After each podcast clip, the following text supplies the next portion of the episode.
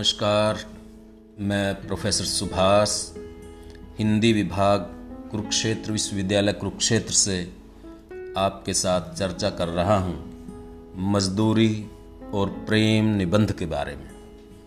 आदमियों की तिजारत करना मूर्खों का काम है। सोने और लोहे के बदले मनुष्य को बेचना मना है। आजकल भाप की कलों का दाम तो हज़ारों रुपया है, परंतु मनुष्य कोड़ी के सौ सौ बिकते हैं। सोने और चांदी की प्राप्ति से जीवन का आनंद नहीं मिल सकता। सच्चा आनंद तो मुझे मेरे काम से मिलता है। मुझे अपना काम मिल जाए तो फिर स्वर्ग प्राप्ति की इच्छा नहीं। मनुष्य पूजा ही सच्ची ईश्वर पूजा है। मंदिर और गिरजे में क्या रखा है? ईंट, पत्थर, चूना, आज से हम अपने ईश्वर की तलाश, मंदिर, मस्जिद, गिरजा और पोथी में न करेंगे। अब तो यही इरादा है कि मनुष्य की अनमोल आत्मा में ईश्वर के दर्शन करेंगे। यही आर्ट है, यही धर्म है। मनुष्य के हाथ ही से तो ईश्वर के दर्शन कराने वाले निकलते हैं। मनुष्य और मनुष्य की मजदूरी का तिरस्कार करना नास्तिकता है। बिना काम, बिना मजदूरी, बिना हाथ के कला कौशल के विचार और चिंतन किस काम के? सभी देशों के इतिहासों से सिद्ध है कि निकम्मे पादड़ियों, मौलवियों, पंडितों और साधुओं का दान के अन्न पर पला हुआ ईश्वर चिंतन अंत में पाप, आलस्य और भ्रष्टाचार में परिवर्तित हो जाता है। जिन देशों में हाथ और मुँह पर मजदूरी की धूल नहीं पड़ने पाती, वे धर्म और कला कौशल में कभी उन्नति नहीं कर सकते। पद्मासन निकम्मे सिद्ध हो चुके हैं। यही आसन ईश्वर प्राप्ति करा सकते हैं, जिनसे जोतने, बोने, काटने और मजदूरी का काम लिया जाता है। लकड़ी, ईंट और पत्थर को मूर्तिमान करने वाले लुहार, बढ़ई, मेमार तथा किसान आदि वैसे ही पुरुष हैं, जैसे कि कवि, महात्मा और योगी आदि। उत्तम से उत्तम और नीच से नीच काम सब के सब प्रेम शरीर के अंग हैं। निकम्मे रहकर मनुष्यों की चिंतन शक्ति थक गई है। बिस्तरों और आसनों पर सोते और बैठे बैठे मन के घोड़े हार गए हैं। सारा जीवन निचड़ चुका है। स्वपन पुराने हो चुके हैं। आजकल की कविता में नयापन नहीं। उसमें पुराने जमाने की कविता की पुनरावृत्ति मात्र है। इस नकल में असल की पवित्रता और कुंवरेपन का अभाव है। अब तो एक नए प्रकार का कला कौशल पूर्ण संगीत साहित्य संसार में प्रचलित होने वाला है। यदि वह न प्रचलित हुआ तो मशीनों के पहियों के नीचे, यदि वह न प्रचलित, यदि वह न प्रचलित हुआ तो मशीनों के पहियों के नीचे दबकर हमें मरा समझिए। यह नया साहित्य मजदूरों के हृदय से निकलेगा। उन मजदूरों के कंठ से यह नई कविता निकलेगी, जो अपना जीवन आनंद के साथ खेत की मेड़ों का, कपड़े के तागों का, जूते के टांकों का, लकड़ी की रगों का, पत्थर की नसों का भेदभाव दूर करेंगे।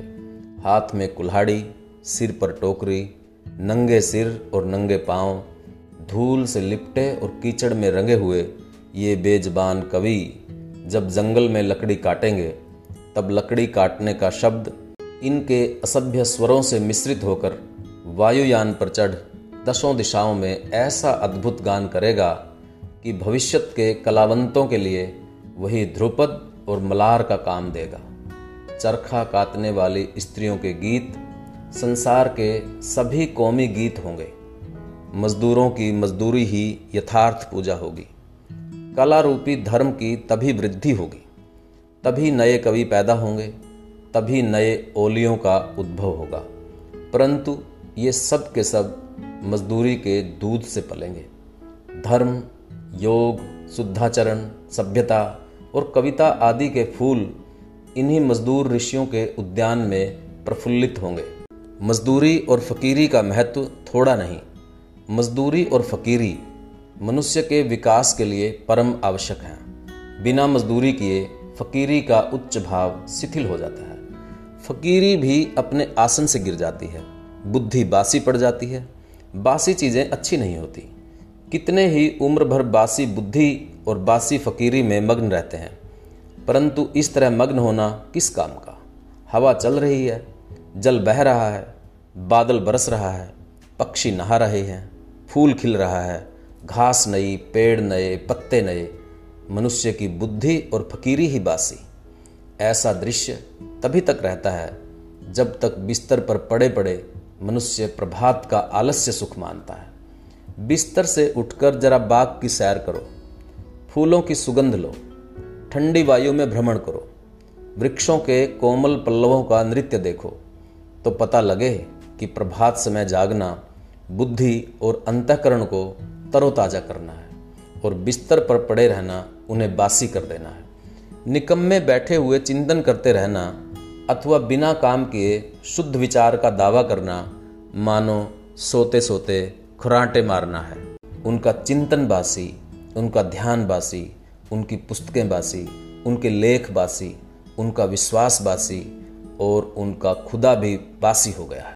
इसमें संदेह नहीं कि इस साल के गुलाब के फूल भी वैसे ही हैं जैसे पिछले साल के थे, परंतु इस साल वाले ताजे हैं। इनकी लाली नई है। इनकी सुगंध भी इन्हीं की अपनी है। जीवन के नियम नहीं पलटते, वे सदा एक ही से रहते हैं, परंतु मजदूरी करने से मनुष्य को एक नया और ताज़ा खुदा नज़र आने लगता है। गेरवे वस्त्रों की पूजा क्यों करते हो? गिरजे की घंटी क्यों सुनते हो? रविवार क्यों मनाते हो? पाँच वक्त की नमाज़ क्यों पढ़ते हो? त्रिकाल संध्या क्यों करते हो? मजदूर के अनाथ नयन अनाथ आत्मा और अनाश्रित जीवन की बोली सीखो, फिर देखोगे कि तुम्हारा यही साधारण जीवन ईश्वरीय भजन हो गया है। मजदूरी तो मनुष्य के समष्टि रूप का व्यष्टि रूप परिणाम है।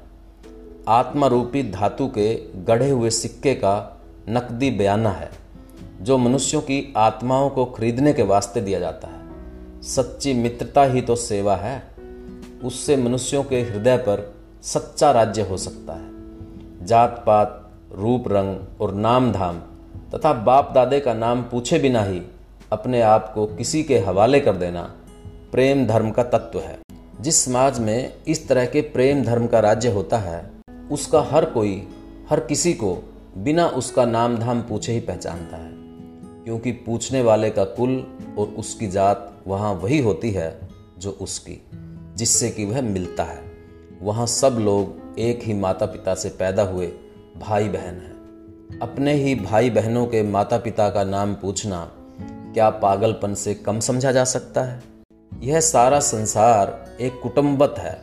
लंगड़े, लूले, अंधे और बहरे उसी मोरूसी घर की छत के नीचे रहते हैं, जिसकी छत के नीचे बलवान, निरोग और रूपवान कुटुंबी रहते हैं। मूढ़ों और पशुओं का पालन पोषण बुद्धिमान, सबल और निरोग ही तो करेंगे। आनंद और प्रेम की राजधानी का सिंहासन सदा से प्रेम और मजदूरी के ही कंधों पर रहता आया है। कामना सहित होकर भी मजदूरी निष्काम होती है, क्योंकि मजदूरी का बदला ही नहीं। निष्काम कर्म करने के लिए जो उपदेश दिए जाते हैं, उनमें अभावशील वस्तु स्वभावपूर्ण मान ली जाती है। पृथ्वी अपने ही अक्ष पर दिन रात घूमती है। यह पृथ्वी का स्वार्थ कहा जा सकता है। परंतु उसका यह घूमना सूर्य के इर्द गिर्द घूमना तो है, और सूर्य के इर्द गिर्द घूमना सूर्य मंडल के साथ आकाश में एक सीधी लकीर पर चलना है। अंत में इसका गोल चक्कर खाना सदा ही सीधा चलना है। इसमें स्वार्थ का अभाव है। इसी तरह मनुष्य की विविध कामनाएँ उसके जीवन को मानो उसके स्वार्थ रूपी धुरे पर चक्कर देती हैं, परंतु उसका जीवन अपना तो है ही नहीं। वह तो किसी आध्यात्मिक सूर्यमंडल के साथ की चाल है, और अंततः यह चाल जीवन का परमार्थ रूप है। स्वार्थ का यहाँ भी अभाव है। जब स्वार्थ कोई वस्तु ही नहीं, तब निष्काम और कामनापूर्ण कर्म करना दोनों ही एक बात हुई। इसलिए मजदूरी और फकीरी का अन्योन्याश्रय संबंध है। मजदूरी करना जीवन यात्रा का आध्यात्मिक नियम है। जोन ऑफ़ आर्क की फकीरी और भेड़ें चराना, टोलेस्टॉय का त्याग और जूते गांठना, उमर खयाम का प्रसन्नतापूर्वक तंबू सीते फिरना, खलीफा उमर का अपने रंग महलों में चटाई आदि बुनना, ब्रह्मज्ञानी कबीर और रैदास का शूद्र होना, गुरु नानक और भगवान श्री कृष्ण का मूक पशुओं को लाठी लेकर हाँकना, सच्ची फकीरी का अनमोल भूषण है। एक दिन गुरु नानक यात्रा करते करते भाई लालो नाम के एक बढ़ई के घर ठहरे। उस गाँव का भागो नामक रईस बड़ा मालदार था। उस दिन भागो के घर ब्रह्म बोझ था। दूर दूर से साधु आए हुए थे। गुरु नानक का आगमन सुनकर भागो ने उन्हें भी निमंत्रण भेजा। गुरु ने भागो का अन्न खाने से इनकार कर दिया। इस बात पर भागो को बड़ा क्रोध आया। उसने गुरु नानक को बलपूर्वक पकड़ मंगाया और उनसे पूछा आप मेरे यहाँ का अन्न क्यों नहीं ग्रहण करते? गुरुदेव ने उत्तर दिया, भागो, अपने घर का हलवा पूरी ले आओ तो हम इसका कारण बतला दें। वह हलवा पूरी लाया तो गुरु नानक ने लालो के घर से भी उसके मोटे अन्न की रोटी मंगवाई। भागो की हलवा पूरी उन्होंने एक हाथ में और भाई लालो की मोटी रोटी दूसरे हाथ में लेकर दोनों को जो दबाया तो एक से लोहू टपका और दूसरी से दूध की धारा निकली। बाबा नानक का यही उपदेश हुआ। जो धारा भाई लालो की मोटी रोटी से निकली थी, वही समाज का पालन करने वाली दूध की धारा है। यही धारा शिवजी की जटा से और यही धारा मजदूरों की उंगलियों से निकलती है। मजदूरी करने से हृदय पवित्र होता है। संकल्प दिव्य लोकांतर में विचरते हैं। हाथ की मजदूरी ही से सच्चे ऐश्वर्य की उन्नति होती है। जापान में मैंने कन्याओं और स्त्रियों को ऐसी कलावती देखा है कि वे रेशम के छोटे छोटे टुकड़ों को अपनी दस्तकारी की बदौलत हज़ारों की कीमत का बना देती है।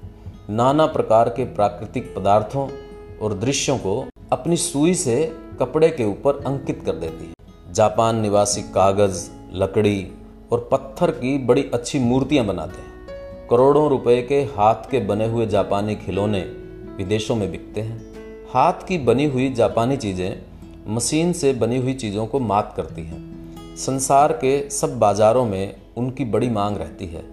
पश्चिमी देशों के लोग हाथ की बनी हुई जापान की अद्भुत वस्तुओं पर जान देते हैं। एक जापानी तत्वज्ञानी का कथन है कि हमारी दस करोड़ उंगलियाँ सारे काम करती हैं। इन उंगलियों ही के बल से संभव है हम जगत को जीत लें। We shall beat the world with tips of our fingers.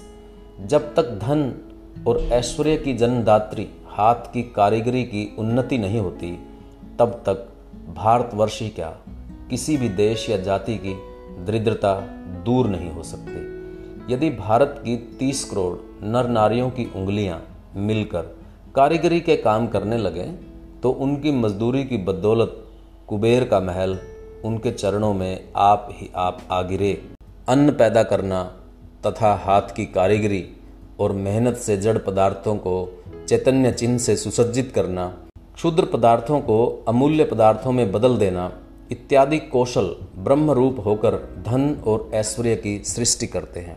कविता, फकीरी और साधुता के ये दिव्य कला कौशल जीते जागते और हिलते डुलते प्रतिरूप हैं। इनकी कृपा से मनुष्य जाति का कल्याण होता है। ये उस देश में कभी निवास नहीं करते, जहाँ मजदूर और मजदूर की मजदूरी का सत्कार नहीं होता, जहाँ शूद्र की पूजा नहीं होती। हाथ से काम करने वालों से प्रेम रखने और उनकी आत्मा का सत्कार करने से साधारण मजदूरी सुंदरता का अनुभव कराने वाले कला कौशल अर्थात कारीगरी का रूप हो जाती हैं। इस देश में जब मजदूरी का आदर होता था तब इसी आकाश के नीचे बैठे हुए मजदूरों के हाथों ने भगवान बुद्ध के निर्वाण सुख को पत्थर पर इस तरह जड़ा था कि इतना काल बीत जाने पर पत्थर की मूर्ति के ही दर्शन से ऐसी शांति प्राप्त होती है जैसी कि स्वयं भगवान बुद्ध के दर्शन से होती है।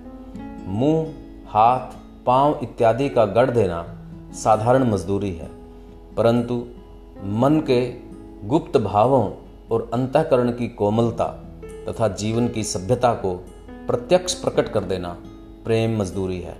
शिवजी के तांडव नृत्य को और पार्वती जी के मुख की शोभा को पत्थरों की सहायता से वर्णन करना जड़ को चैतन्य बना देना है। इस देश में कारीगरी का बहुत दिनों से अभाव है। महमूद ने सोमनाथ के मंदिर में जो प्रतिष्ठित मूर्तियाँ तोड़ी थी, उससे उसकी कुछ भी वीरता सिद्ध नहीं होती। उन मूर्तियों को तो हर कोई तोड़ सकता था। उसकी वीरता की प्रशंसा तब होती जब वह यूनान की प्रेम मजदूरी, अर्थात वहाँ वालों के हाथ की अद्वितीय कारीगरी, प्रकट करने वाली मूर्तियाँ तोड़ने का साहस कर सकता। वहाँ की मूर्तियाँ तो बोल रही हैं, वे जीती जागती हैं, मुर्दा नहीं। इस समय के देवस्थानों में स्थापित मूर्तियाँ देखकर अपने देश की आध्यात्मिक दुर्दशा पर लज्जा आती है।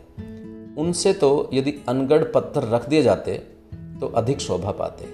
जब हमारे यहाँ के मजदूर, चित्रकार तथा लकड़ी और पत्थर पर काम करने वाले भूखों मरते हैं, तब हमारे मंदिरों की मूर्तियाँ कैसे सुंदर हो सकती हैं? ऐसे कारीगर तो यहाँ शूद्र के नाम से पुकारे जाते हैं। याद रखिए, बिना शूद्र पूजा के मूर्ति पूजा, कि वहाँ कृष्ण और शालग्राम की पूजा होना असंभव है। सच तो यह है कि हमारे सारे धर्म कर्म बासी ब्राह्मणत्व के छिछोरेपन से दरिद्रता को प्राप्त हो रहे हैं। यही कारण है जो आज हम जातीय दरिद्रता से पीड़ित हैं। पश्चिमी सभ्यता मुख मोड़ रही है। वह एक नया आदर्श देख रही है। अब उसकी चाल बदलने लगी है। वह कलों की पूजा को छोड़कर मनुष्यों की पूजा को अपना आदर्श बना रही है। इस आदर्श के दर्शाने वाले देवता रस्किन और टोलेस्टोय आदि हैं। पाश्चात्य देशों में नया प्रभात होने वाला है। वहाँ के गंभीर विचार वाले लोग इस प्रभात का स्वागत करने के लिए उठ खड़े हुए हैं।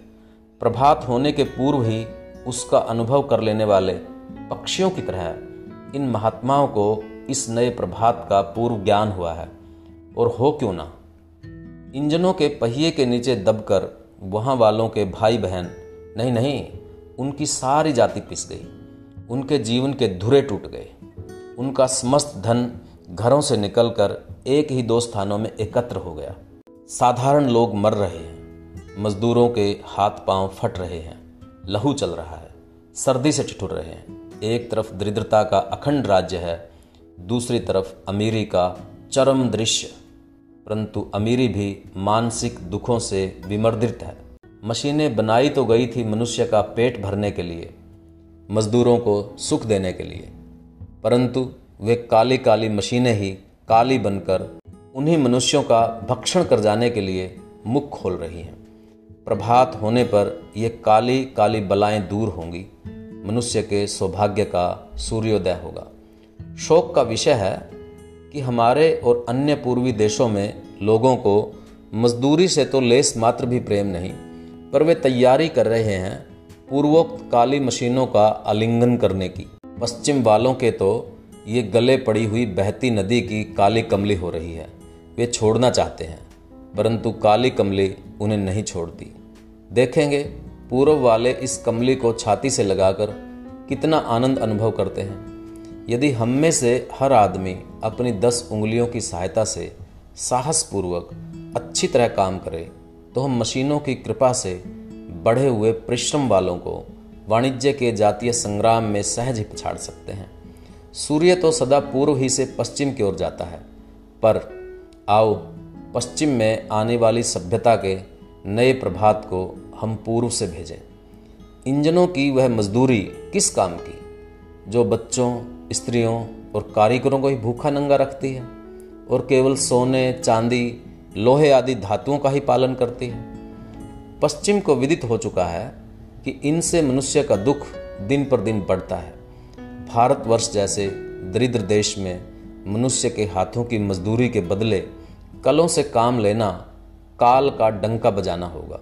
दरिद्र प्रजा और भी दरिद्र होकर मर जाएगी। चेतन से चेतन की वृद्धि होती है। मनुष्य को तो मनुष्य ही सुख दे सकता है। परस्पर की निष्कपट सेवा ही से मनुष्य जाति का कल्याण हो सकता है। धन एकत्र करना तो मनुष्य जाति के आनंद मंगल का एक साधारण सा और महातुच्छ उपाय है। धन की पूजा करना नास्तिकता है। ईश्वर को भूल जाना है। अपने भाई बहनों तथा मानसिक सुख और कल्याण के देने वालों को मारकर अपने सुख के लिए शारीरिक राज्य की इच्छा करना है। जिस डाल पर बैठे हैं उसी डाल को स्वयं ही कुल्हाड़ी से काटना है। अपने प्रियजनों से रहित राज्य किस काम का? प्यारी मनुष्य जाति का सुख ही जगत के मंगल का मूल साधन है। बिना उसके सुख के अन्य सारे उपाय निष्फल हैं। धन की पूजा से ऐश्वर्य, तेज, बल और पराक्रम नहीं प्राप्त होने का। चैतन्य आत्मा की पूजा से ही ये पदार्थ प्राप्त होते हैं। चैतन्य पूजा ही से मनुष्य का कल्याण हो सकता है। समाज का पालन करने वाली दूध की धारा जब मनुष्य के प्रेम में हृदय, निष्कपट मन और मित्रतापूर्ण नेत्रों से निकलकर बहती है, तब वही जगत में सुख के खेतों को हरा भरा और प्रफुल्लित करती है और वही उनमें फल भी लगाती है। आओ, यदि हो सके तो टोकरी उठाकर कुदाली हाथ में ले, मिट्टी खोदें और अपने हाथ से उसके प्याले बनावें। फिर एक एक प्याला घर घर में कुटिया कुटिया में रख आवें और सब लोग उसी में मजदूरी का प्रेमामृत पान करें। है रीत आशकों की तन मन निसार करना, रोना, सितम उठाना और उनको प्यार करना। दोस्तों, ये था सरदार पूर्ण सिंह का निबंध, मजदूरी और प्रेम, जो 1912 ईस्वी आपने महसूस किया होगा कि इस निबंध में जिस तरह से मनुष्य की मेहनत को रेखांकित किया गया है और उसे ही धर्म का, मुक्ति का, मोक्ष का, ईश्वर का, मनुष्य के आनंद का, खुश रहने का, हर चीज़ का मूल माना है। यदि कोई भी सभ्यता मनुष्यों को दरिद्र करती है और भौतिक वस्तुओं का अंबार लगाती है तो वो मनुष्य के लिए, वो मनुष्य मात्र के लिए सही नहीं है। और दोस्तों, आज भी ये निबंध उतना ही प्रासंगिक है, क्योंकि जिस तरह से श्रम का अवमूल्यन हो रहा है, श्रमिक की जो दुर्दशा हो रही है, एक तरफ़ दौलत के ढेर लग रहे हैं और दूसरी तरफ़ दरिद्रता की खाई। ऐसे माहौल में ये निबंध हमें याद करवाता है अंदर की मनुष्यता को और व्यवस्था के अंदर किस तरह से उसे स्थापित किया जाए, इस ओर हमारा ध्यान खींचता है। उम्मीद है दोस्तों, आपको ये निबंध पसंद आया होगा। आप इसे आगे बढ़ाइए। मिलते हैं किसी और निबंध के साथ। तब तक के लिए धन्यवाद।